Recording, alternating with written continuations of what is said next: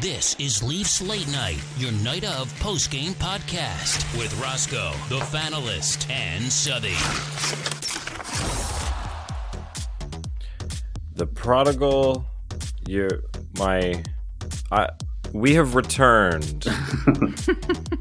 the uh, as the as the intro says, for the first time in a while, it is actually Roscoe, the Fanalist, and Southey. Welcome. So nice to be back, all three of us. Yeah, Been it so feels like it's been since we went to the game that it's just been the three of us. Yeah, It it, really like has that, been a eh? long time. Wow. Uh, and what a night to all be back together. The Leafs held onto a three-one lead. We love it. Did we break the curse? I hope so. Oh God, I hope so. I really hope so. Oh my god. Got to start off with uh, with a shout out to Steph and uh, and Bean, but I mean Steph was able to edit and post the last show without me uh, filling in for me. I appreciate it. Southey and I were outside freezing our uh, insert expletive here off. Um, it was minus thirty two in Ottawa, and we were working outside overnight filming. Um, needless to say, it was not fun. We were outside Monday through Friday all day. Yeah, no uh, exaggeration. We were literally freezing out there. It was nuts. Yeah, like looking at the forecast moving forward in Ottawa too, it's like minus 16 or 17 at the lows for the next couple weeks. But of course, we're outside when it's minus 28, minus 30. Like it was no joke out there, man. Like the amount of layers I had on, I felt like uh, the Michelin man. I couldn't even bend down to put on my boots. Couldn't No. be one of those weeks where it was minus three, minus five. I'm looking at the weather forecast for the next week in Oshawa and it's around minus three, minus four, but damn, you guys got screwed. yeah, Even- and we were working outside on Monday when we got dumped on with snow. Everybody was like, "Oh, it's a snow day," and I spent all day shoveling. Yeah, we spent all day shooting a movie outside. Uh, Sun- our first day, it sucked. Sunday night, no snow. Wake up Monday morning, fifty centimeters of snow that day. Yeah, that was nuts. We had uh, we had to bury or sorry, dig our cars out at, at the end of the day to uh, drive out of there. There was like on the side of my car there was like a two foot snow drift just hanging off the windows. I had to knock off. It was wild. I gotta say, this is the first time that I used a shovel to get the snow off my car. I was literally taking the shovel on top of the car and I would get at least 20 or so loads. It was that bad. Oh, Show us you're Canadian without saying you're Canadian, right? Yeah, I almost posted Shout a video. to uh, also shout out to Andy's plowing in Ottawa. My uh, my landlord pays for a uh, road clearing service. I have those little pegs at the end of my driveway. nice. So I just come home and this tractor has just cleared my driveway. Oh, it's so great. Man, I know it's been so long since we've all been together that now I'm looking outside and it, the snow's hard as a rock. It's half gone and it's just freezing out. And wow, I don't know. I hope moving forward though that it clears up a little bit and we can enjoy something outside. Please. Yeah, and and that being said, uh, we get two more weeks of filming. So uh, unless it's a weekend game, handing it over to uh, Steph. So I'm give her a little some some lessons, and we'll we'll get some uh, some podcast posted for you guys. Yeah. Um, with that, let's get into a game. yes. Let's do let's- that. So the Leafs head back to uh, UBS, Tavares' favorite place to play. Man, those Islanders fans are annoying. They are bitter, man. Whew, they will not let that go. I think that's going to be a career long thing. Every time he touches the puck or steps on the ice, just the boo birds, full effect. Get Mhm. over it. Like Yeah. if the there's- Islanders have done better since he left, honestly, and they've Yeah. done they've gone farther in the playoffs than the Leafs have since he left. Like, get over it. Yeah, and if there's one thing I learned tonight is that uh, our clingy ex of Islanders fans, I think we need to get that restraining order. It's come to that point where the restraining order is it's sufficient for this point. But uh, you know, I'm I'm annoyed too, and you know, I think it's to that point where the Islanders fans just made it like a game, sort of, kind of like when Soup makes a save, we immediately just go Soup, even if it's not even the best save ever. We just know to yell Soup, but now it's their. It seems like their automatic reaction is just boo every time they see 91 on the ice. So That's true. I wonder if it's just like a temporary thing, like for his career. If he retires, will they actually like give him the applause when he gets, you know, bring back, uh, sorry, brought back to the building, or is it a real true disdain thing that they will still boo him even after then? I think it's it's just sticking. Islanders fans being Islanders. I think once he's retired, I think they'll give him the respect that he deserves for being their captain through those years. But honestly, they they're the underdog team in New York, Yeah. and that's what they're known for is being rowdy, right? Like they're the Bills Mafia of the NHL. You know, they got that new arena, and it was all all these rules were coming out about how they weren't allowed to tailgate and all this stuff. Like that's their whole thing is being like the Carolina Hurricanes of fans. yeah. But I don't know, man. I don't think they'll show him the respect once he retires. If they You really don't think it, so? These like if they haven't showed it yet, I feel like part like they're not going to show. Of, of course, a part of them, but not all of them, like they should have. Like how we honor our guys when they come back Yeah. to the Scotiabank Arena. I don't know. I feel like I'd almost respect them more if they didn't. Yeah, just brutal. Like get out of here. Speaking of Islanders honoring players, though, I just got to give a, a quick, quick little uh, moment of respect uh, for we just lost a legend of the Islanders in uh, Clark Gillies, Shout passed out. away. Um, who has uh, on? I mean, I don't know that much about him. I've really learned about his play through. Uh, I have a phone game of managing teams, and you can get like legend moments. And Clark Gillies is on one of my lines, and so I have to like unlock all these moments for him. So I've been reading through those, and it's kind of cool. So Yeah, Nice. is he, you know, this is the first I've heard of him, and unfortunately, it's you know him passing away. But he's had a pretty great career too. Like rarely talked about. Pretty underrated Yeah, I think- player. I think they said he was third all time scorer for the Islanders. Yeah, which is saying something considering they had quite the dynasty. Yeah, Got the C at 22, and Yeah. he actually gave it up to Potvin when he felt the pressure of wearing the C. And that's something that you don't see happen ever. So Wow. this guy is pretty memorable. All right, with that, let's get into the first period. Um, to start off, Leafs had two kind of mediocre power plays. Uh, they came out of the gate a little meh, finished the game well. I think they played a pretty good 60 minutes altogether, but the first five were a little eh. Um, the weirdest thing, though, I think on that one, I think it was the first power play. Cizikas lost his stick and managed to clear the puck out like with his hands diving. It was just, Yeah. come on, guys, like you got to be better than a guy with no stick. Yeah. Granted, that was a nice play, but you're right. Like you can't let it that was. happen. I was see, I was divided. I went back and forth so many times. I was like, do I give the Leafs crap for him pulling off a nice play, or do I give him props for pulling off this nice play? It's like somewhere in the middle. Like, Yeah, that was beautiful that he was able to dive and clear it with no stick, but at the same time, like, guys, come on, he had no stick. just a Yeah. golden opportunity to start the game on the right foot, and yeah, something like that happens. It is a little deflating, especially after two back-to-back power plays. Yeah. I was really hoping they'd sink one really quickly, you know, but uh d- lo and behold, don't worry, we have Mitch Marner to just sink it quickly on that short-handed opportunity, which blew my mind. Oh my god. Yeah, that was an interesting goal too, because it looked like he kind of lost control of the puck, but at the same time, just managed to put it five hole. That was a yeah, that was an interesting goal.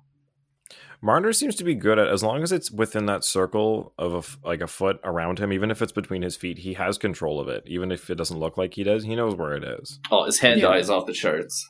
Yeah, so he he's able to pick that one up quick off the face off, catch a breakaway shorthanded. Leafs go up one nothing. Woohoo! Uh, real quick, I just want to circle back to the penalties for a sec, though. Um, I think the the one that ended up getting called for bunting for that tripping was a little mediocre, but it was because they didn't call the one right before it. Now I don't remember what it was. I should have written it down, but there was a missed call like ten seconds before that. Oh, it was the Mhm. hooking on Matthews. Matthews had a great chance. He was forcing towards the net, and he's just getting mobbed, held, hooked like as usual. Yeah. no call. And then Yeah. Bunting blows a tire and gets the tripping call. I'm like, can you just call the proper thing instead of going, oh, we should have called that. Let's get the next one. Yeah, It's I know. yeah, it's like the McDavid effect. You just he should draw so many more penalties, same as Matthews. They just can't call them all, I guess. Bunting leading the league in penalties drawn because he plays on a line with a guy who uh, is probably leading the league in the least amount drawn. So And on Exactly. the o- opposite end of the spectrum, it's like a penalty Chara, vacuum. who never gets called for anything. Oh, Chara. This was all over Twitter. Everybody's so mad. Man, he's 44. He's not unaware of how big he is. Like, it's not an accident if he blows through somebody. They got to stop using this as like, oh, well, he's just big. And, you know, if we call it everything he does a penalty, well, he knows exactly what he's doing. He's been doing this for Yeah. over 20 years. He knows what he's doing at this point. He al- he almost killed Max Pacioretty back in the day. Like, come on. He almost sent Bunting flying in that first period with the softest cross check ever, but it just looked like his dad was on the ice and just sent him flying out of the fun of it. You know what I mean? Like playing shinny, but yeah, it just man. I can't believe and, this guy's still effective at 44, too. He and was his kind of. partner. Go ahead, I'm Seth. just gonna say Noah Dobson. The the age difference between his defensive partner and him. I, what is it like? More than it is, or He- just as about about his hockey career worth in between. Yeah, Chara could Yeah, I pretty much think- be his dad. I'm I'm pretty sure Chara was drafted like before Dobson was born or like right after. That's insane. Yeah. But no, at 44, like he still got the shot. He was still he's still a pain in the ass to play against. Like, man, Yeah. I can't believe Boston let him go. He's not as noticeable as he used to be in the games, but that's kind of a reflection on his career right now too, which isn't too bad of a thing. Like you're not noticing him making mistakes, but you're also not noticing like making huge plays like he used to. Mhm. Yeah, I mean, he's filling a role defensively for them the same way that Spezza and Simmons are playing on the Leafs, right? Like, they're Exactly. not the stars they used to be, but they're still effective even though they're at the age they're at. Yeah. Yeah. Spezza, though, I've been man after a really hot start at the beginning of the season, he has not scored in what seems like months. No, It's he true. hasn't. Seems like that, eh? And same with Simmons. I find that, you know, Simmons the type of guy who sinks a couple here and there, but his it's been quite a while for him as well. Yeah, but on uh, on the other hand, galloping through the jungle comes the giraffe. Is that what a giraffe sounds like, Tony? I have. I was again. I was thinking about this before. I was like, "What the hell sound does a giraffe make?" I don't know what to do. That's the giraffe say. Just well, because all they do is whip their necks at each other, so like they don't make sounds. They're just they just gallop around. It's so like I'm sure they neigh of some kind. We'll ask. We'll ask the zoologist Steve Dangle. I'm sure he could tell you what a. That was a nice goal, makes. though. 0.4 seconds left, especially after Parise goal with uh, one minute left. Good way to end the first period. A little momentum No coming into the second. Yeah, that was uh buzzer beater, a la Kawhi Leonard. Love it. Yeah. Yeah. Especially for the New York Islanders being uh, the fewest in the NHL scoring those first period goals. I was just hoping Toronto would light them up in the first period and get it over with and hold that lead. But hey, our boy Giraffe, I'm so happy he scored. I called it when we did our little shout out on Twitter there. So, yes. But His I goal wanted was to uh, see sorry, Cobra too. the Cobra, yeah. His goal is also very similar to Marner's, too. Just uh, slow, right along the ice, five hole between the net. Nice It's like he whiffed it a little, you know? like Yeah, they even with the both Marner did. goal, you're just surprised it went in. It just kind of snuck through the legs and he's like, Oh yeah, that happened. And his second shorthanded goal this year in the same barn to top it off. So he made that one little extra move to the backhand and just slowly in. Marner's been fantastic since coming back. Honestly, like both ends of the ice, he's been pickpocketing people. He's been playing defensively, offensively. He's reading everything. The passing's been great. Playing Maybe a the couple times he's held on a little too long, throwing the body around. But man, oh, yeah, Five man, points in and three games. vintage. Yeah, definitely. And another thing that happened in the first period where I think Luke Man messaged our group chat and was like, Did someone score? No, it was just the crowd being overly wild on the Matt Martin hit on, on, uh, On Tavares JT. there. Oh Yeah. my God. Of course, it's Matt Martin out of all people, too, right? it's always got to be the ex Leaf, right? Like there's always the story every time. Yeah. I feel like we've gotten rid of so many people. that There's one on every team. I was going to say, there's one on every team. yeah, of course. Some more than others. Ella Oilers, which we'll get to later. Hmm. Um, in between there, we had um, Zach Parise scoring because I guess Nice like, goal. like, again, every it was nice, and every time we play against people who who have like zero to three goals, they get one of their goals against the Leafs. It seems. That's the second goal of the season. Yeah, Yeah. first even strength goal in an Islanders uniform. Really? Like a guy from like Zach Parise? I'm kind of shocked actually. Coming from a Minnesota Wild team and being somewhat successful there, top six He's one of- forward. He's one of Lou's favorites from the uh, New Jersey days. That's why he's there. Yeah. it's getting the old band back together. Yeah. but the old song doesn't work out anymore. I don't know. Yeah. It no, he just- kind uh, of fills that Spezza role out for the Islanders, though. He's pretty much the equivalent. Isn't he a bit more money for that though? Mm, Yeah, I think he does get paid quite a bit more. Yeah. Uh, so moving on to the second period. Uh, I mean, pretty uneventful second. It went by pretty fast. This whole game went by pretty fast. It was I over. felt like the same way. 9:30. There Yeah. was very little stoppage between Yep. like offsides and icing and penalties and things. Like outside of the beginning of the first period where there were three penalties, like not much. Yeah, the Leafs getting more physical in the second. I mean, Liljegren Mhm. getting rocked a couple times. Twice. By Parise, another by Clutter. Fuck, of course. but damn, this guy is definitely getting a hello, welcome to the NHL, and it's not as easy. So, But good on Lily though. Like he saw the play coming. He knew he was going to take big hits twice, and he did it. Yeah. He made the play too. Like he cleared the puck both times. definitely, he got off Yeah, his and- feet really quickly. Yeah, And just to bring up our uh, our big word from the last time he played, uh, the groin was looking good tonight. Mrazek was. was uh, was dropping around and sliding back and forth in the net. He looked healthy. It was good. He played a great game. he, He really made good. some really timely saves for them. Like he didn't really stand out too much, but when they needed him, he got stoppage of plays and he uh, he stopped the puck pretty good.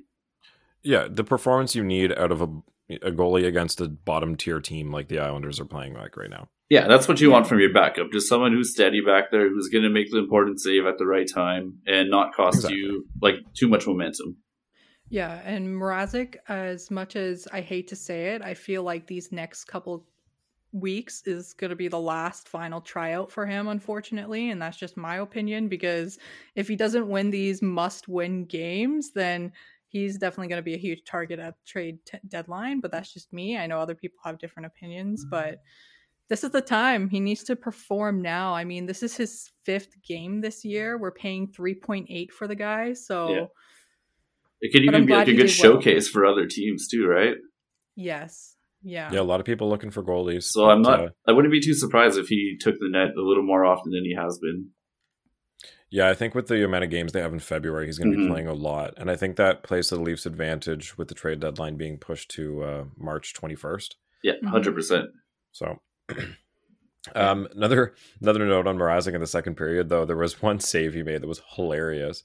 I was watching um, instead of Hockey Night in Canada, I was watching the Steve Dangle and Tim McAuliffe uh, stream tonight. He jumped in for the second period, which was fun. Um, they were laughing at this too. So. Basically, the puck was just like lifted up into Mrazek's glove. He didn't really make a save; it was kind of just given to him but while he was down he kind of like milked it and did like a like an extra motion with his glove after the puck was already in there as though he'd like grabbed it Just a vintage And, uh, Patrick Roy move. Oh, to my gloves. Whew. yeah exactly it, was, it does like a windmill after it's already in there Love to see great. you it, have though. to oversell the windmill unless Yeah. is it even a legit save like if it's a windmill opportunity you go for that man big circle. Of circle course you in. do.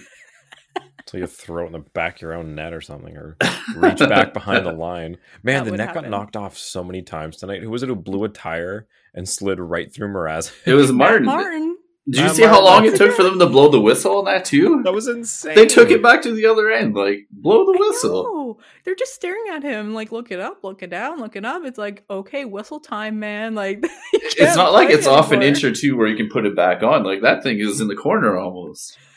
Yeah. the refs tonight were bad, man, positioning wise and like their timing. Uh, one of them broke up a play too that the Leafs had. It blocked a pass. Yeah, I don't know if you guys saw that. That I was did. awful.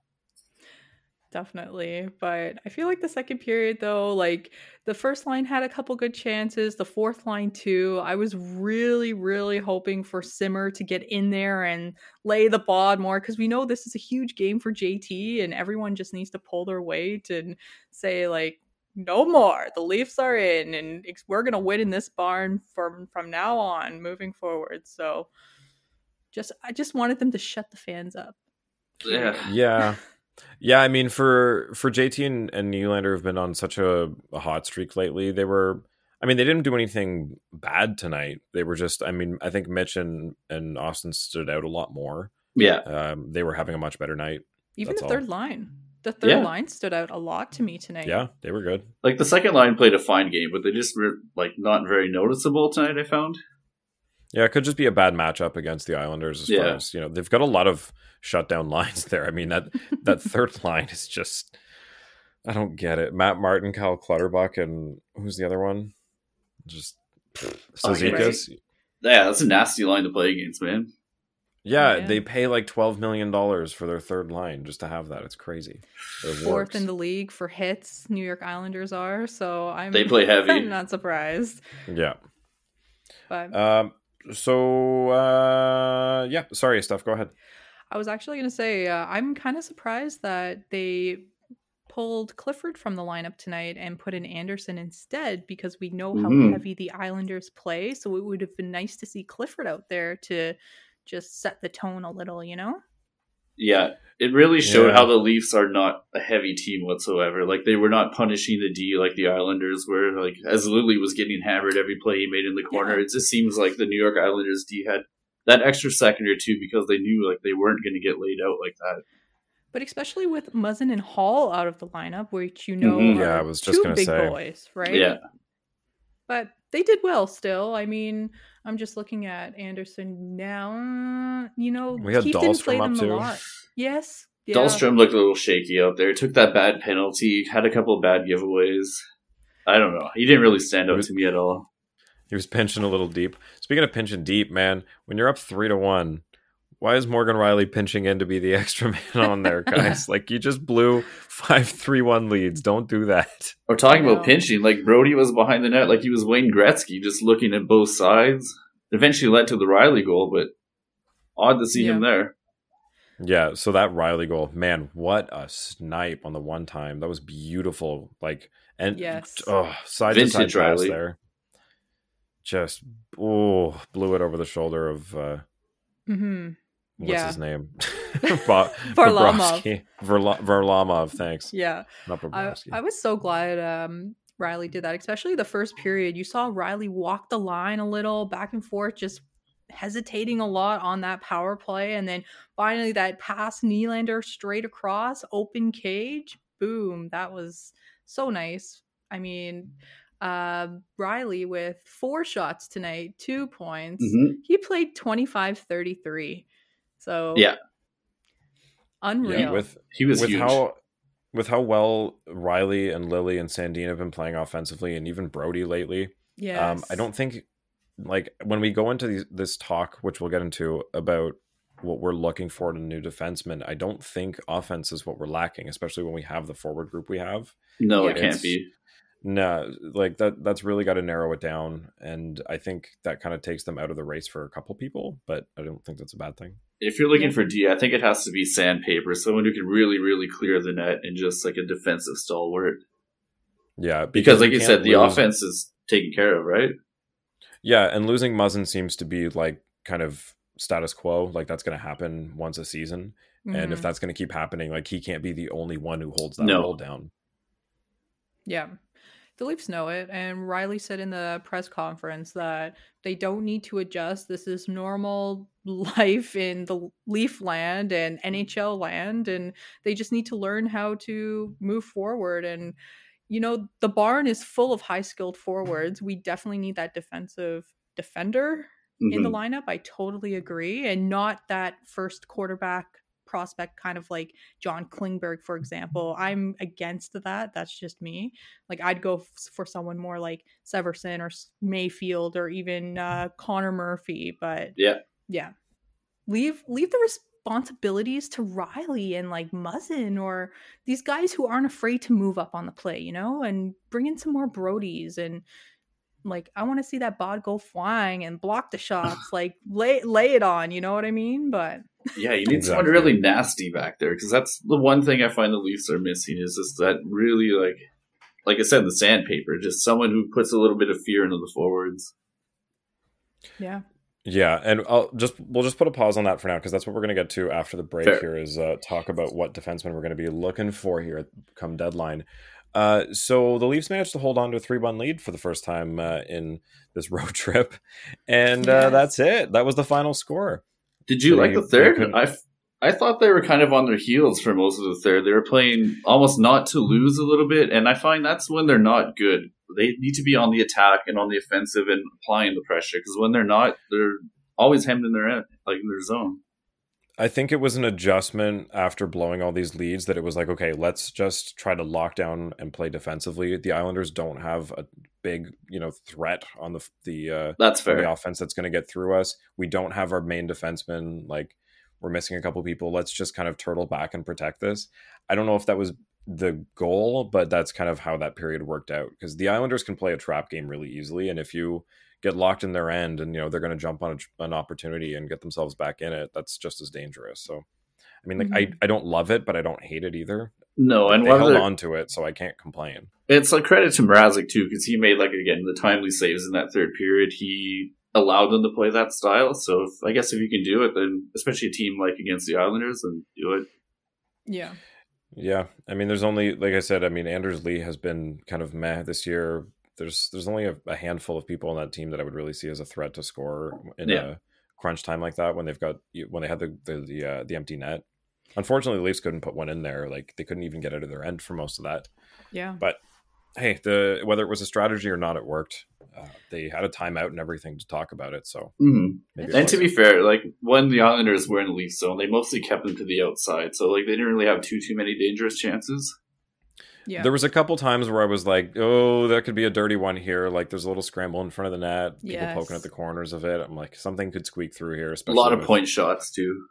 Yeah, the Leafs did not let a lot through though. They blocked a ton tonight. Mhm. The, the shot attempts versus like how many actually got through to Mrazek. Which is also scary. Yeah. Like in the last five minutes, they blocked a lot of shots and like heavy shots too from the point. That's terrifying to see. Yeah, especially after we saw who was it who took one to the head?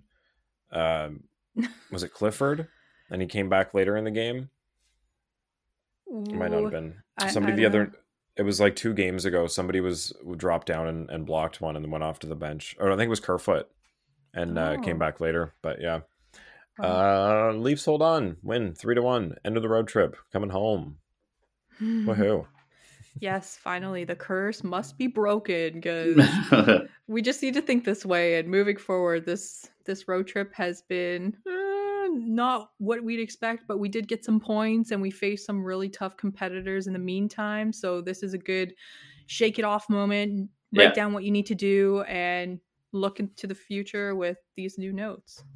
Yeah, it's not easy to come off of a break like that and go straight to a road trip because you can't No. play at home. Like this, it's just been a little crazy of a schedule. And looking forward, it's going to be even more crazy. But at least they get uh, a decent split between home and away games. That's the thing. Yeah. Like you're hoping they come out of this break coming back into a groove and a little bit more regularity, and like you're going to see the team that we saw in 2021. Exactly. So with that, I'm feeling pretty good. Pretty, pretty, pretty, pretty, pretty good. who was pretty good tonight? Uh, it's hard, you know, because I have three candidates in mind, but tonight I have to give it to Mrazek just because he posted a 964 and every other game he's played, it's been a high scoring game and everyone's rooting for the guy because this goalie tandem is elite. You know, Mrazek's used to being 1A and Jack obviously needs a rest, but other guys I'm thinking of is, of course, the giraffe and Rielly Yeah, and Marner too, but I'm gonna give it to Mrazek because you know what? We never see him too. So I was going to go Mrazek, but I'm going to give it to Rielly since you did. He was on the power play. He was on the penalty kill. He played every position. Like he was great tonight. He was doing everything, and that's exactly what you need from your best player on the D. Uh, I agree with both of those, and I'm going to give it to Mitch Marner because uh, I think he played fantastically. He got that uh, shorthanded goal to open the scoring, give the Leafs the boost after uh, kind of a rocky start with those two power plays, and uh, some great passes all around. I think you did great. So I'm going to give it to Mitch. That's fair. It's such a different dynamic when Mitch is back in the lineup and he's doing Mitchy things. It really, really Mhm. adds a huge amount of depth to the team. that PK with the giraffe, love it. Mm. Oh yeah, So, uh, with that, we're going to go to a quick break and we will be right back. Thank you so much for tuning in. This is Inside Talk.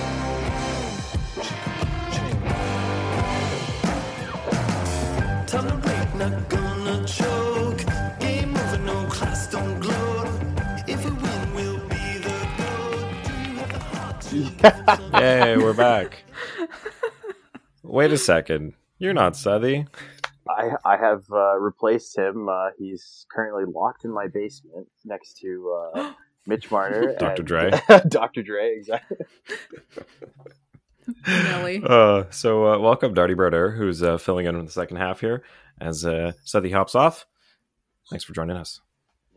It's always a pleasure. It is always a pleasure to be part of Leafs Late Night, uh, the number one Leafs podcast on uh, iTunes and uh, Spotify. we think. No, we got yeah. that. We hope. I wish. Um, so before we get into this, have you, did you guys hear about this When We Were Young festival? Yeah. I thought it was fake. So did I. Darty, did you hear about this? It's t- it's definitely fake, and you want to know why? Because Yellow Card is not on the. so you can't have a festival, and somehow those bastards sneak in them and like, you know, bring me the horizon. It's gonna be like So- that. Uh, what, what was that festival on the island? Yeah, Fyre. That's a uh, that's an amazing documentary, by the way. That's how that fell apart. I remember reading. Yeah. Uh, for anyone who, for anyone who didn't hear about this, when we were young festival, uh, presented by Live Nation, which is Saturday, October twenty second, Las Vegas Festival grounds. Headliners: My Chemical Romance, Paramore, Bring Me the Horizon, A Day to Remember, Avril Lavigne, Bright Eyes, and Jimmy Eat World. Featuring AFI, The Used, Taking Back Sunday, Pierce the Veil, Neck Deep, Maine, Mayday Parade. I'm skipping through because there's so many. Sleeping with Sirens, Senses Fail, Silverstein, We the Kings, The Wonder Years, 303, State Champs, Atreyu, uh, Four Years Strong. wow. Uh, this is like this is like Warped Tour from 2006 with Yeah. Avril Lavigne, and I love this. I want to go. Um, I think tickets went on sale today. If you had like a code in the states, uh, a couple of us were, or yesterday, I think a couple of us were trying to get tickets for it. But oh my gosh, yeah. it's like three hundred dollars Canadian. the poster kind of just looks like your old binder mm-hmm. from back in elementary and high school of all the bands that you like just collaged in stickers and that's why i thought it was fake for a second i'm like no come on this is just a blast from the past but no I it's just got to real toss in Dance Gavin Dance, the All American Rejects, and Boys Like Girls. Shout out. Like, come on, this is insane. I want to Yeah. go. Yeah, yeah. Why don't- awesome. Owl City or bust. Owls. just just play Oh. fucking Fireflies like on repeat. Please Yes. take me away from here. that's what uh, that's Oh, what fucking man. Leon Draisaitl must be saying like every day. oh, yeah. So we were, you guys talked about it, but we didn't get to talk about this. So, uh, Leon Draisaitl called out by uh, Matheson for being pissy. Are you joking? Right just shocking it went that far Like, oh man, Well, it's definitely one of those like Ooh. boomer moments, you know, where it's like you kind of like obviously got a little pissed off that like this this athlete is blowing, you know, the athlete is blowing off this uh you know storied reporter from the NHL. But like I feel, you know what? I don't know how you guys feel. I feel for both sides here. I, I'm pretty pissed off at Draisaitl for his attitude, and I'm pretty pissed off at Matheson for just being like like come on man like you should know better right like i know there's people out there who have to ask the tough questions but like the guy looks like he's shell shocked all right like he like that team's got nothing right now. I mean, it's not Draisaitl's fault by any means. It's the team was put together horribly. Yeah, exactly. And the thing that gets me is that Draisaitl answers him and and he says, of course, Matheson, why are you so pissy? And he's like, I'm not. He's like, yeah, I'm you not." are. Yeah, you are being pissy. It's like, okay, Get dad.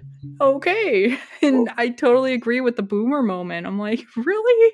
It's like this guy didn't get his way and just has a fit. But you know what? And this is like this, this is dirty. He's like I like to see both sides, right? I, I really like to like you know like if I'm gonna give one person hell, I'm gonna give the next person hell too, right? And uh, the one thing I did notice is that like there's obviously an attitude problem in that dressing room, because no one.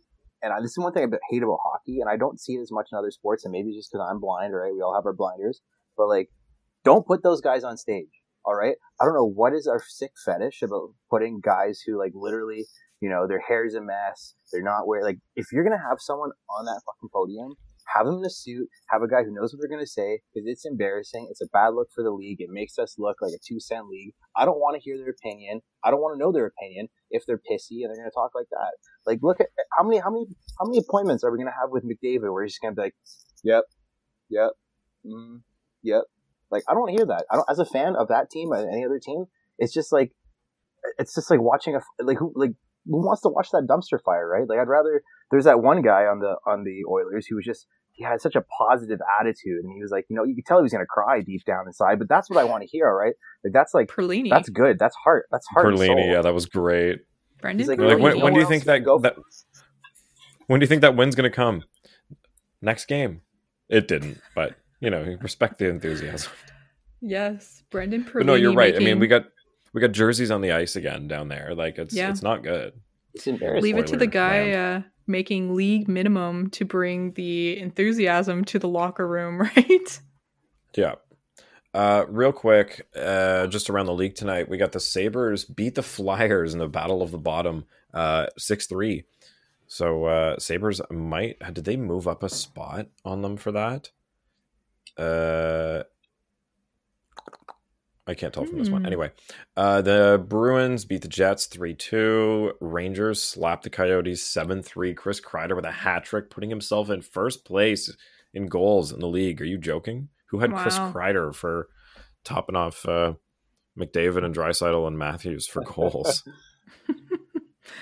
Gotta say, if we're talking fantasy, uh, pick up the day for me, Tage Thompson with uh, two goals, one assist, three power play points, four shots, three hits, one block. That is off the waiver wire. Unreal. Uh, we also had the Avalanche barely winning in overtime against the Canadiens. What? Like, the Avalanche need better goaltending. I'm sorry. Kuemper is not up to par as somebody who owns him in fantasy. Uh, we also had another overtime. The Capitals barely beating the Senators. So just hockey being hockey. Uh, Devils also hockey being hockey, beating up on the Hurricanes seven to four.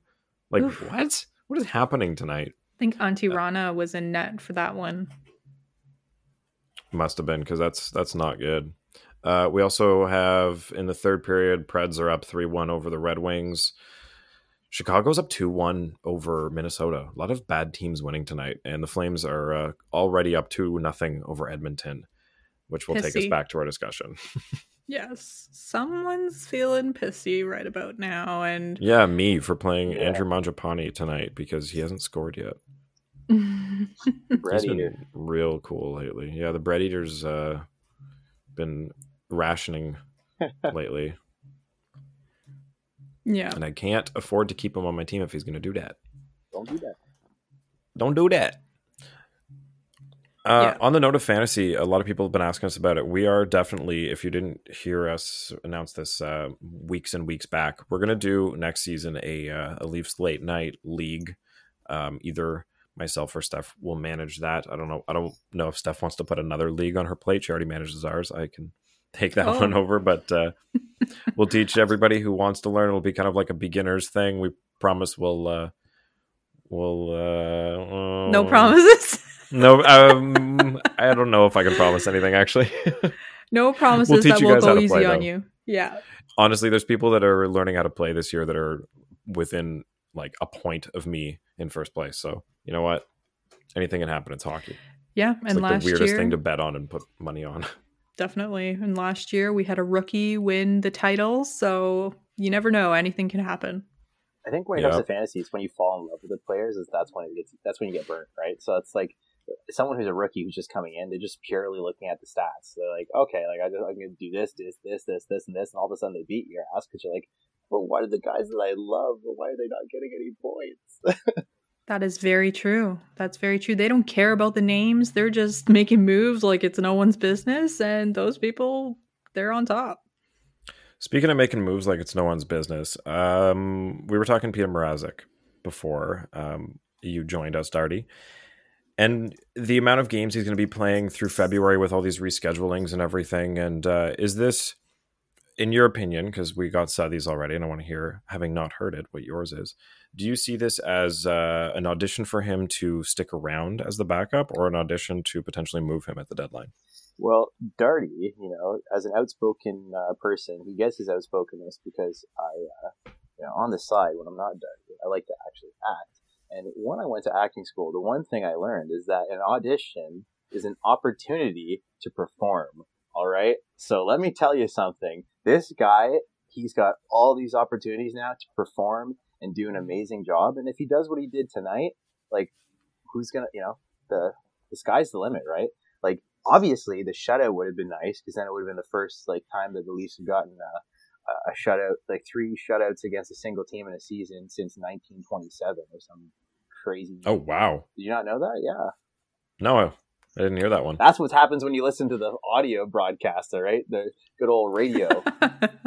Yeah. There you go. I'm pretty sure that was the Attaboy. stat. Is that this, that's the last time the Leafs blanked a team three times in a season was like 1927 or 1928. So like 100 years ago, they did they they pulled it off, and they almost pulled it off tonight. But uh, hey, a win's a win, and we needed it. So. And Yeah. yeah.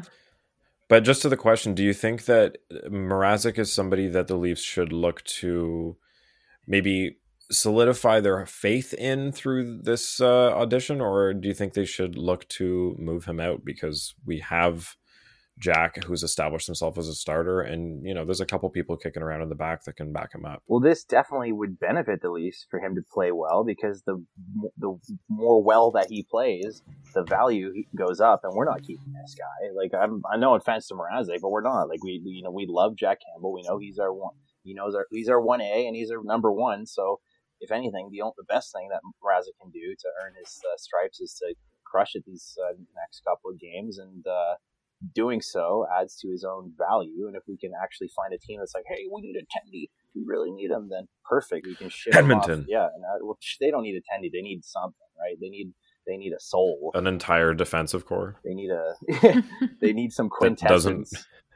You need a defensive core that doesn't center around Cody Ceci and Tyson Barrie. They need a virgin. No offense to Darnell a Nurse, virgin who's sacrifice and good you defenseman. know, volcano. I think that's the only thing that's going to get them to win a couple hockey games at this point. Duncan Yeah, Keith. it's- Yeah, like really. Okay, so let's talk about the Oilers here for a sec. Um, because I think they are a potential target for somebody like Mrazek. Because uh, as I've been listening around on other shows, the idea of Marc Andre Fleury going there, I think with how desperate the Oilers are, the price for Fleury is just it's out of the question for them at this point. Like, there's no way they're going to give up as much as uh, is going to be asked for for Marc Andre Fleury. Wait, so Johnny, did you say the price of Marc Andre Fleury? Because like see, there's that too. But the Oilers are basically centered around Connor and Leon, and then what Darnell Nurse on the back. Besides that, like everybody that they've locked in has pretty much been blah. There's a couple forwards like Nuge and Yakupov. I mean, Hyman's really cooled off, but he's also been hurt. Like, which hey, we told you so. yeah. I don't know. no, no disrespect to Hyman, but we know he gets hurt. It's just it's kind of sad to think about because if we look at the Oilers this season from October 12th to December 2nd, they were 16 5 and 0, a 762 point percentage on the season, 2.90 goals against average, plus 19, 87.7% on the penalty kill. And then from December 3rd to now, they're 2 11 and 2. 200 on the points percentage. I mean, 4.13, a negative 27, 63% on the penalty kill, 865 save percentage. It's like, what? Where did this huge shift happen? You can't blame Dave Tippett either. Like Ken Holland put together the worst team in the offseason. Like he, Mike Smith and Mikko Koskinen is an awful tandem. I'm sorry. Like he's a 39 year old and a fringe like AHL goalie is not a good tandem to have. I don't care what it costs them. Uh, and Duncan Keith to not retain any salary on that trade is insane. That they're paying Yes. full price for this guy who's like on the tail end of his career. He's probably going to retire within the next couple. and Cody Ceci and Tyson Barrie, who not only individually have proven to be not great, but we saw them together on the Leafs. Like, watch the game tape. They're not. don't put them back together, man. Ma'am, I know. We there know was a that. time when Barrie was a one A defenseman, but he's not there anymore. And unless he's playing that role, he just doesn't seem to be effective. Like he hasn't figured out how to shift his game to being like the secondary defenseman, and that's where he's at now with his age and and uh, with the amount of talent that's come up yeah. in the back end all around the league. Like he needs to figure out how to be effective, not being the power play quarterback. Yeah, Barrie had every opportunity in the world in the NHL coming from the A the Avs where he had all the success and then Toronto who is definitely elite and now Edmonton. I mean, how do you screw up in this situation? I don't know, but he's still getting 4.5 a year. They clearly found some sort of trust in this guy and think that he can anchor the the power play uh, like I don't know, man. And with Ceci, I think Pittsburgh pulled a fast one on them because Pittsburgh's really good at developing people and turning around players that nobody would think to pick up and trade for. mhm. And uh, they got a good year out of Ceci, and they were able to flip him to uh, to Edmonton. And man, I think Edmonton got uh, got duped on that because if you look at Ceci's track record for like the ten years before that, or however many he's been playing in the league between the Sens and uh, and Toronto, but like holy, it's not Yeah. like everybody's been the fans have chased him out of town every time. I time. was gonna say, didn't we run him out of town? Like, who thought would that be? Like, what what changed in Edmonton's mind about like his track record? Well, Ottawa literally chased him out, but that's a whole other thing we won't get into. But like, you You, know can what? look that one up. There's a news story Yeah. around that Sometimes I like to, third degree burns. They're Jesus. so sometimes I like to think that the Leafs like to pull their uh, defensive pairings from uh, the giant tiger bargain bin. But uh, Oh yeah. who the hell is Slater Koekkoek? Is that even how you pronounce his name? Like, Oh, Slater Cuckoo. Cuckoo, is his name Cuckoo? What the fuck? I, I don't Yeah. pay that much. I don't pay that much attention to third, you know, third uh, defensive pairings. All right, like yeah. Yeah, it's just like there's there's not much there, and I don't know.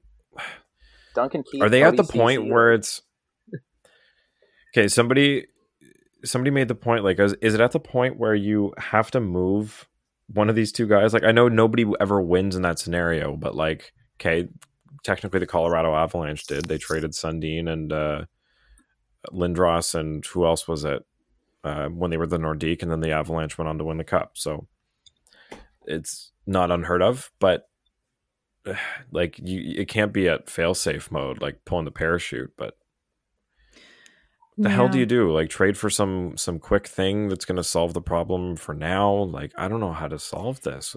bring, bring Nail Maybe- Yakupov back at this point? They need something. they might as Well, well. like is Evander Kane gonna gonna change this? I don't think so. Like scoring isn't the problem; it's their defense and goaltending, and they've wrapped up too much money in people that aren't good. Yeah, well, they're still Nobody's gonna take paying uh, James Neal until 24 25, almost 2 mil. Oy. And they do have space, though, with a long term injury reserve list. I mean, Nugent Hopkins is 5.1. Then there's Oscar Klefbom, who hasn't played, and he's a 4.167. And then Josh Archibald at uh, 1.5. So you do have some room to play until the trade deadline. Yeah, I just I don't know who's gonna like. Everybody knows the position they're in. It's like I said about Fleury. I, I think they've kind of played themselves into a position of desperation where everybody's gonna overcharge them. hmm and to go back to the point I was making earlier about that uh, interview, I think it again, seeing how disgusted the player ti and tired the players look, like, there's got to be something bad, like something really fucking bad going on in that locker room. And it's not just the losing. You don't, you know, like teams can lose and still have a lot of fun, right? Like there's, there's like this. They just look.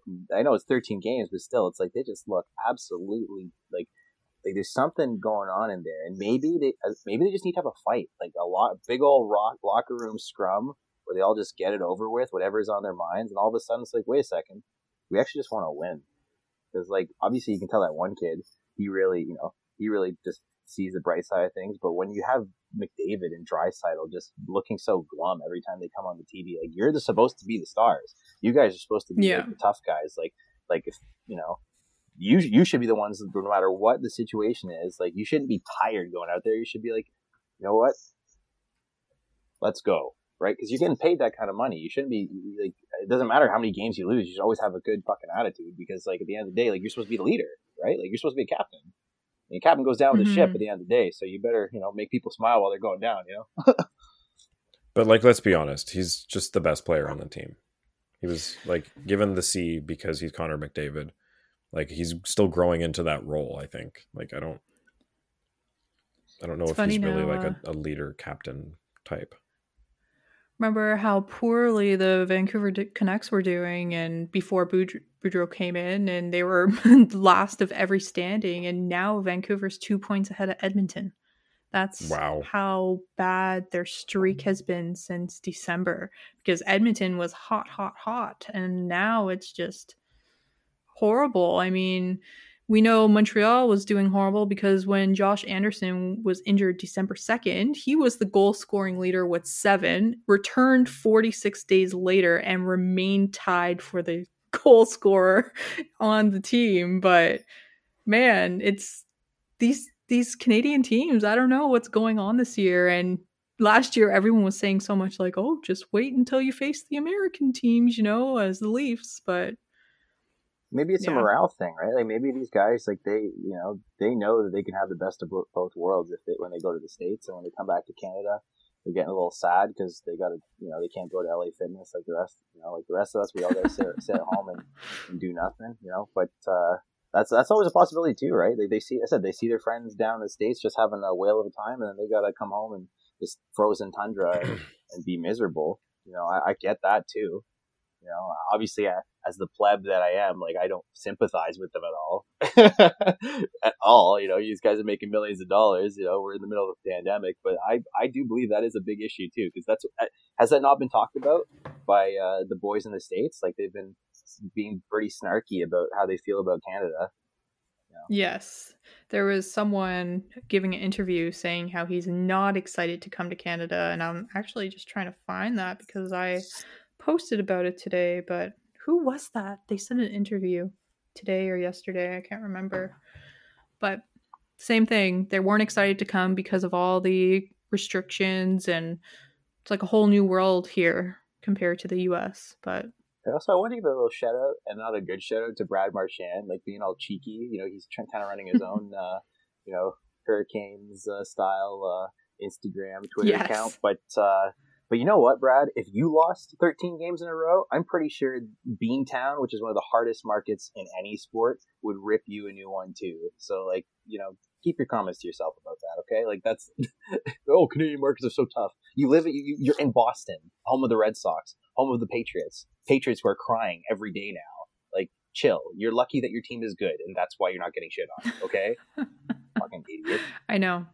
I'm surprised he played, eh? After that injury at the last game, and they showed him. Uh, they couldn't even high five his teammate to after the goal, but this guy's a beast. And then taking that fan's phone and going down the tunnel and recording the video and. Man, respect. I know he's a rat on the Yeah. ice, but this guy, he's how can you not like the guy? I mean- As I said, Dirty sees both sides. So on the on the contrary to my previous opinion, I still think he's a beauty. At the same time, because like that that that post where he stole the fan's phone, he's like, "Hey, yeah, we're Yeah. just uh, you know just finishing up the the pregame uh, you know workout. We're uh, hopefully hopefully we're gonna win one tonight. I don't think they went one uh, won one. I don't think they won one that night. Maybe they did. I don't know. That's my French coming out. You know, wah, tabarnak, Wah, wah. C'est quoi? Okay, uh, I just gotta move us on real quick before we sign out here. We're gonna play a quick game. Uh, this is the defenseman uh, dating game. Okay. Woohoo! So a bit of a game show, like uh, we used to do. So this is um, imagine that there are defenders behind a wall, and you are the star of the show. You are a guest. You're sitting on a chair, and uh, we're going to tell you a little bit about the potential matches of defenders on the other side of the wall uh, without telling you their name. And uh, you're going to pick who your trade deadline target is just based on the info with, without me saying who it is. Okay? Okay. Are we in for this? Giving me RuPaul vibes. so uh shout out so first up um i am 27 years old uh six foot two 205 pounds Uh, this year, I've got 15 points, five of those being goals. And uh, I'm on a team that's doing pretty well, but uh, is looking to move me. I make uh, $4.1 million a year. And uh, I, I really think that being an alternate captain on my team, I can I can bring something to Toronto in the back end that uh, would really help bolster the shutdown and uh, and also help the offense out. Like I think I, have got both sides to offer you here, and uh, I think my contract is is pretty nice for that. Okay. Hmm. I think. Well, go ahead, Darty, if you you think you know, because I definitely think I know who this is. And we're gonna do uh we're gonna do date or pass on this one. Oh, this is. uh, you know what? Mm, I just don't know. You got me. You got me on this one. I'm stumped. Okay. I... You don't have to guess who it is. It's just is this somebody that you'd want to you'd want to trade for? This is a left right hand shot, right? This is um yes. Okay. The fact that they are a right hand handed shot defender and at a good age, I mean the defenders are usually in their prime in their later 20s and comes with about a 4.1 cap hit. I think it's worth the money in this aspect for Damon Severson Ooh, from the New nice Jersey Devils. Yeah, especially being a Canadian boy. I think he's from Manitoba. More the merrier on the Leafs. I'm all for that. So, oh, nice. So yeah. yeah. So nice guess there. That's uh, Severson, who was a uh, 60th overall in 2012, who's having a decent season. Just his plus minus has been awful. The Devils have been meh, good, but not great. Mm-hmm. Um, they did well his, tonight, eh? Yeah, his career high in points though was back in uh, 18-19 where he had 39 uh, 11 goals 28 assists but he was a minus 27 that season. So Oof. he all of his best seasons like when he had 31 points he was minus 31 when he had 31 points again he was minus 20 so he's had some i mean new jersey hasn't been great in the last uh, five six years but he's had mm-hmm. some rough years when it comes to that.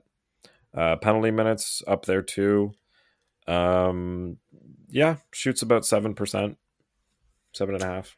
See, I don't really like the 4.1. I think we can do something a little cheaper, but I know there's quality with this guy, so I think that would be the max I would spend on another defender. Okay, so we'll move on to our next one. Uh, I'm 29 years old, 6'3, 190 pounds. Uh, I was a 131st overall pick. I've been a trooper for my team. I've been here since I was drafted, and uh, I feel like I deserve a raise for how much I've given to this team, and they don't want to give it to me. I've got 22 points on the season, one of those being a goal, and uh, my contract is a uh, crisp 4.25, and mm-hmm. I think I could bring a lot to your team, and uh, I've shown in playoff runs that I'm versatile and reliable, and I can bring that experience to your playoff runs in the future and be Dirty, a long-standing member of your team. I'm not a stats guy, right? So you can't like, you know, I can't. I'm not. uh You don't have to figure out who it is. I'm just saying, you know, well, is this somebody that uh, you wanna you wanna bring to the Leafs? Well, I think the whole. Uh, I, I think when you way. said I know what I'm worth sort of thing and I expect to get paid kind of gave it away for me. But this is yeah, someone I figured it would. Yeah, this is someone I am not gearing towards. I mean, we have one of these guys on the team. Uh, we have our number one quarterback. Uh, I'm going to name him because I know Darty, just by your face, you don't know who it is. It's John Klingberg from the Dallas Stars. Well done. And I don't know. I'm like I said earlier in the show, I'm I think Morgan Rielly needs to lead the way and another team can utilize John Klingberg for his worth and actually pay the guy. I don't think the Leafs will ever pay the guy what he wants. He's way out of the price range. So it is a nah from me. Yeah, I'm thinking when his 4.25 is up, he's looking for something in the six or seven range at least. Eight Uh, minimum, just I would compared- think. Well, I mean, I don't put him up there. with- Maybe like he might be asking for that, but I don't think he gets that. I'm gonna I'm gonna say he gets like somewhere in the seven range, but I could he be puts completely himself wrong. there. After Yeah, he the puts off himself there. I don't think anyone will pay him that. Yeah, exactly. But we never saw, you know, like Charlie McAvoy getting 9.5. So Fair enough. You should, you should Uh, want to take a up- discount just to get out of those ugly ass jerseys. All right, like, Right? Ugh, they're awful. They're so bad. They have to be the worst in the league. and Darty, who was their mascot that we made fun of? it's a What does bug. It's a, it's a bug, right? Oh, the the bug. Yeah. Not the bug juice Excelsiors, but it is a bug. So uh, next up, we've got uh, I'm 30 years old, 6'3", 234 pounds. I'm not doing so great this season, but neither is my team, and that's not my fault. Um, I've shown that uh, I've got playoff experience, and uh, I only make three and a half million dollars, so I think that makes me a more attractive candidate versus the others that have presented so far. Um, and uh, though we've played a lot against each other in the past. I think uh, that I would have no problem switching teams and being on your side and uh, and backing Mm. up Jake Muzzin.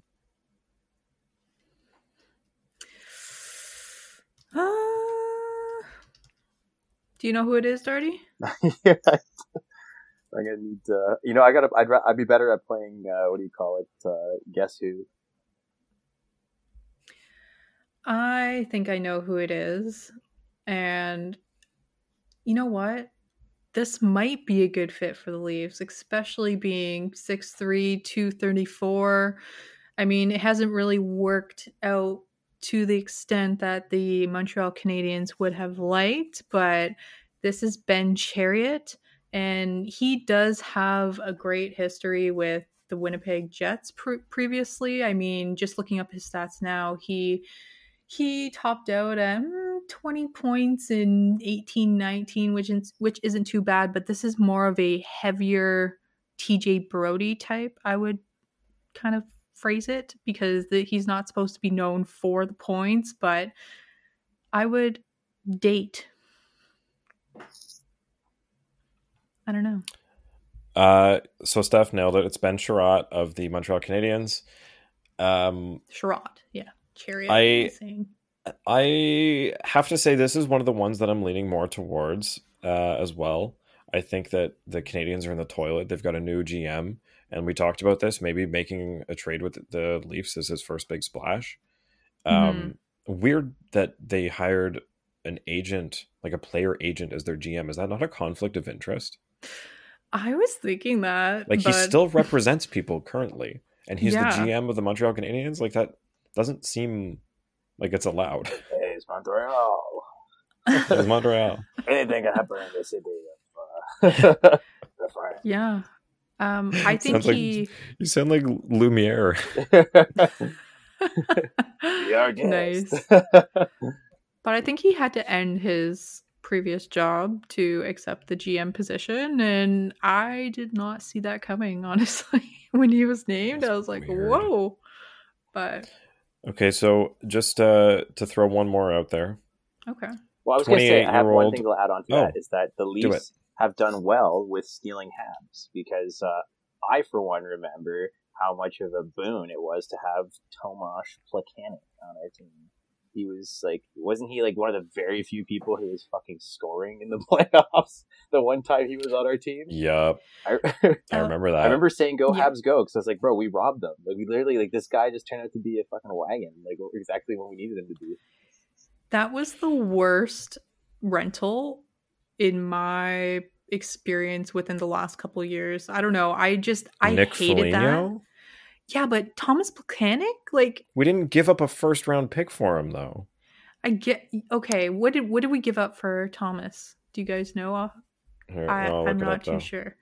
But yeah, I, I honestly thought they would try Nick out a little longer. Glad they didn't because he came with a hefty price. But man, I don't know. Traded Kyle Baun uh, in exchange for forward Kerby Rychel, defenseman Rinat Valiev in a second round. Canadi- Rychel. what? So we gave them Oh no, that's returns to the Canadiens. Um, we, we gave Rychel and General, oh, Marc Bergevin did it, of course. Uh, have acquired Kerby Rychel, Rinat Valiev, and a second round pick in 2018 f- in exchange for Thomas Plekanec and Kyle Baun. Hmm. So, want scored two goals and four points in seven games because uh, our boy Nazem Kadri got suspended. Yeah. Yeah.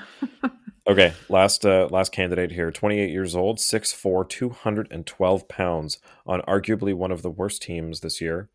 Uh, not quite the worst, but despite that, is only a minus 12 and uh, throws the body around, blocks shots like a madman, and makes $3.85 million a year. This team has said that everybody, other than three names, are available come deadline day. Okay. Oh. Okay. That's you you had me for a sec cuz I had no idea until you just said that. So, that's obviously the Chicago Blackhawks. All right, Steph nailed it. The Blackhawks, uh, I think it was yesterday, said that um, who was it? Kane, Toews, and who was the other one? And Kane, Toews, and it wasn't even uh, Alex DeBrincat, which I was no, DeBrincat shocked was on about. the table, which is but what uh, blew everybody's mind. There Jones. was one other Seth, yeah, Seth Jones, everybody besides the three of them are available, which is just crazy. The situation they've put themselves in. This is a guy, though. Back to the game. Um, I Who want to see. I think it's Connor Murphy, It is Connor Murphy. and this is who I would be gunning for. He's cheaper than Severson, and he he does it all. He's a big man. He's 6'4", 212.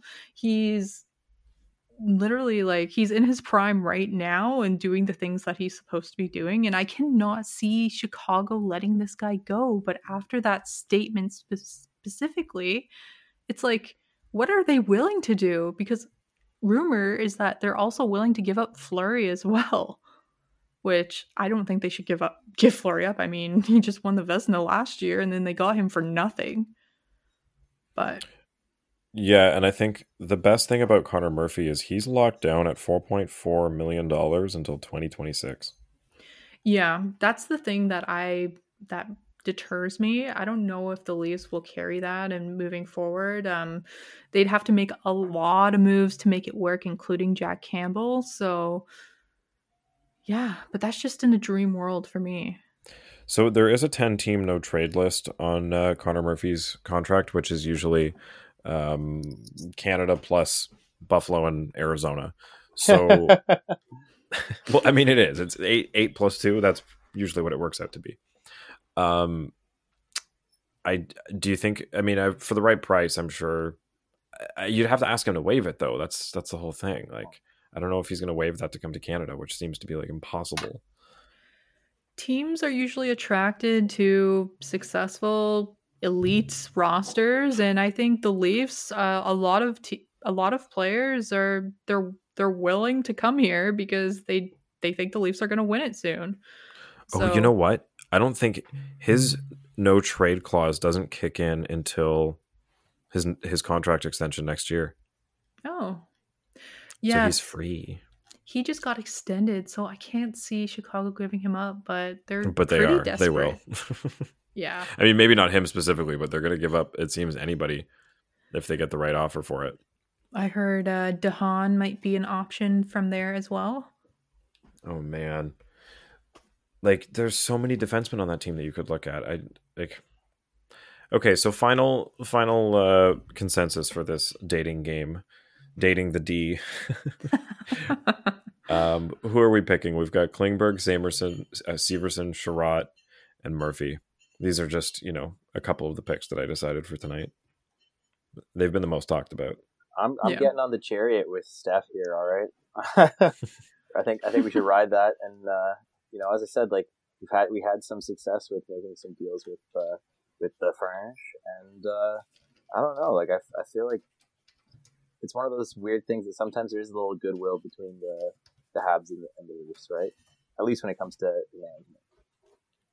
Yeah, and I think not having Mark Bergevin anymore to deal with is uh, a little bit of added bonus there. Dubas gets to start fresh with somebody new who's a player agent, which is something that I think Dubas would have an easier time dealing with than somebody who's like a, a lifelong general manager. Yeah. I think um it depends, right? Because we we just assume what Dubas is going to do, but we don't know if he's just going to push in and shove and go all in with multiple people, a, one person. You, we just never know because we another couple names I've heard out there is the likes of uh, Manson from uh, Anaheim, which Anaheim, carries yeah. a 832 and a half thou or 100,000 uh, cap hit, which is nothing. And then Is that there was just for the rest of the year, or is that actually what he signed to? um Oh, I think that's for the rest of the year. Yeah, he signed to a 4.1. Okay, that changes it's- things a little. And then there's And Scott he's Mayfield. up at the end of the year. Yeah.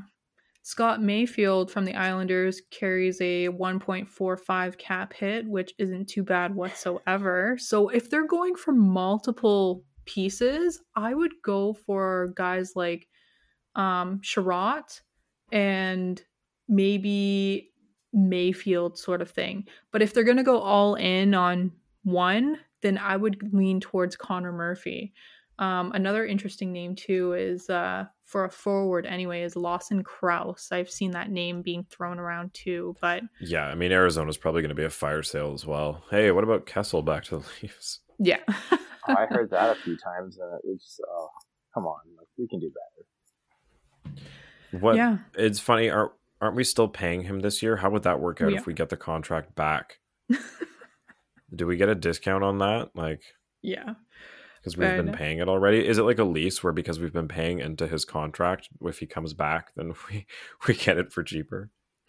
Mike on Twitter actually posted a lineup today that I really liked, and it would obviously cost a lot of moves, but it looks like this. The first two lines are untouched, the third line also untouched. The fourth is Crouse, Spezza, Engvall slash Simmons, and then the D is Rielly Brodie, Muzzin Manson, Sandin Mayfield, and then Liljegren. This is something I can Wow. see happening. So shout out Mike, thank you for that. Um, I really liked that placement, but obviously it would cost a lot. Like Ritchie Clifford, um, maybe Mikheyev, depending on what they want to do with him. Mrazek, I don't know, but Yeah, especially if we're looking to like, are these rentals? Because I mean, we got to think about signing Jack as well because. I mean, look, I'm looking at Lawson Crouse. He makes 1.5 mil a year, and his contract is up at the end of this year. So, it's these guys that you're all gonna you're gonna have them, and then they're gonna walk, or like trading pieces away for people that are not even guaranteed at the end of the year seems a little crazy. But we're also at a time where it's like you have to also win now. Um, I don't think a first round pick does you th- anything good. I think you move that for something, but you also got to free up space. So you got to look for somebody that's willing to take on the contracts of, like you said, Ritchie or um or somebody else. But like we got the fifty percent discount on Ritchie because he cleared waivers, which is great. But Yeah. it's not enough to to bring in a piece or um or save Jack's contract. yeah, you're right. It's now or never. The it's it's literally this year, next year, max or never. Like I mean, we say that, but like Ovechkin didn't win the cup with Washington till what, like 35 or 34 he was. Like if Fair. somebody like if Matthews and Marner are gonna, you know, dig into the sand and, and stick around in Toronto for their whole careers, then you know the the whole makeup around them could completely change. Like we could we could see a whole new team that doesn't involve, you know, maybe Tavares, like maybe Nylander's still there, but maybe Rielly's not. Like you never know what's gonna happen, but they could still be around and win a cup with this team in a decade from now. Yeah. Uh, I think there's there's always going to be windows, but like with how well Jack's playing right now and the depth that they've put together with Kase and Bunting and Kampf, uh, I think it's like go for it now, especially when there's so many bad teams this year. hmm And it's Yeah. it said it's it becomes even more apparent that it's win now mode when we talk when we you know we bring up uh, Th- Thomas Volcanic. and we realize that those fellas were on that very same team with Mr. Thomas Buchanan on the playoff run that was with a Raptors playoff run that had uh, DeMar DeRozan and Kyle Lowry. So that makes you feel really fucking old, even though it shouldn't. Wow. So we got to get it done. Like, yeah, the, the boys are still young, and it, you know they're not geriatrics. They're not fucking retiring anytime soon. But when we talk about things like this, we realize, yeah, it has been a while. Like a lot has happened. It feels like, especially with COVID now, it feels like we've lived through a century of hockey, and it's it's time. Like it is now or never. Like, because we can't we can't Yeah. get, let them drag their feet anymore. Like let's it's go time. Yeah, it's now or never because the guys in the big office up there, their jobs are on the line. And if the Leafs don't get past the first round, it's going to be the end of the Shanna plan, unfortunately. Yeah, but hey, I mean, they're having a great season. They're uh, they're doing well. They won again tonight. Uh, I know it was a bit of a rough road trip, but hey, hopefully things are on the up and up from here. We've got Anaheim and Detroit and two games in New Jersey, I think. And uh, Mhm. shout out to Mike MTC on Twitter who uh, mentioned that Jack and Mrazek should um, switch back and forth for these games. I think that's probably a good idea. I don't think now is the time to overplay Jack when we're going into uh, a really packed February and get Mrazek the games. Yeah. So, Back to back coming up against the Devils. So, yeah. So, uh, little fantasy tip all the Canadian teams that uh, got all their games postponed are playing them all in February. So, pick up people from. Uh man, the Leafs are the only ones in a playoff spot, so I don't know who to grab. But if Mikheyev or Kerfoot or any of those guys are available in your leagues, pick them up because they're going to get lots of ice time over the next couple of weeks. Maybe some of those Sabres might get a bump from that uh, that new old jersey uh, information that just got out there. They're bringing back the, the big bison head. Oh, I love that. And I picked up uh, Alex Tuch, and he's been great. So, hey, yes, that's there's good. there's points to be had there. Uh, with that, we got to sign off for the night because we're going way over. Because uh, it always happens when Darty's here. I talked a lot, all right. That's, that's what I do. That's well, no, we love it. That's that's what we have you here for. So, Yeah. uh, with that, we got to sign off. Follow him at Darty Broder on Instagram for all those hockey memes. He's got the fire. He roasted me today. Um, maybe didn't mean to be a roast, but like,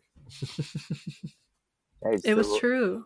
I saw. You know? Sometimes I, I see things and, and you know I'm like, okay, okay, I, I gotta post that. I haven't been posting in a while, so do follow at Darty Broder. But I do apologize if I haven't been posting. You know, I also you know, my alter ego has been pretty busy, and uh, I gotta bring Darty back. But you know what? With good hockey comes more content. So yep. I'm starting to get the muzzin beard going on, or looking like uh, Elliot Friedman over here when he's in, in his COVID beard. Also, Darty, a nice jacket. Oh yeah, thank you. I splurged on this back in uh back in the Joffrey Lupul Phil Kessel days. Okay, this isn't Oh old. This is an old jacket. All right, and It's uh, a Roots Maple Leaf bomber jacket for those who can't see. and uh, I got that along with a, a Roots Maple Leaf um like sweater. Like this is like a jacket, but they have a sweater. Now, for anybody who uh, before we sign off uh, likes to shop at Roots. There's always like one day a year where they have like a weird sale. Like I remember when back in 2014 when I bought this, they had a 42% off sale. Like who comes? Oh, so I so it was regular every- price. so I literally bought exactly. So I literally bought. Well, you know what? These are actually pretty good price up there now for roots, right? Usually you're spending like an arm and a leg, but I only spent an Yeah. And uh, but you know what? There, I saw this exact same sweater on Facebook Marketplace. So if you like nice things, also check out Facebook Marketplace because you know, hey, And use code Leafslit. No, we don't have anything. Maximus like This is where I got my it. roots sweater. Facebook. Nice. All right. Have a good night, everybody. Leafs win. Go Leafs go. We love you. Yo, we actually have an outro. It's been like how many episodes where I wasn't. It works. Follow us on Twitter and Instagram at Leafs Late Night, your night of post game podcast. Available after every game on YouTube, Spotify, Apple Podcasts, Audible, and more. and at Darty Broder. but I gotta take Southey for a walk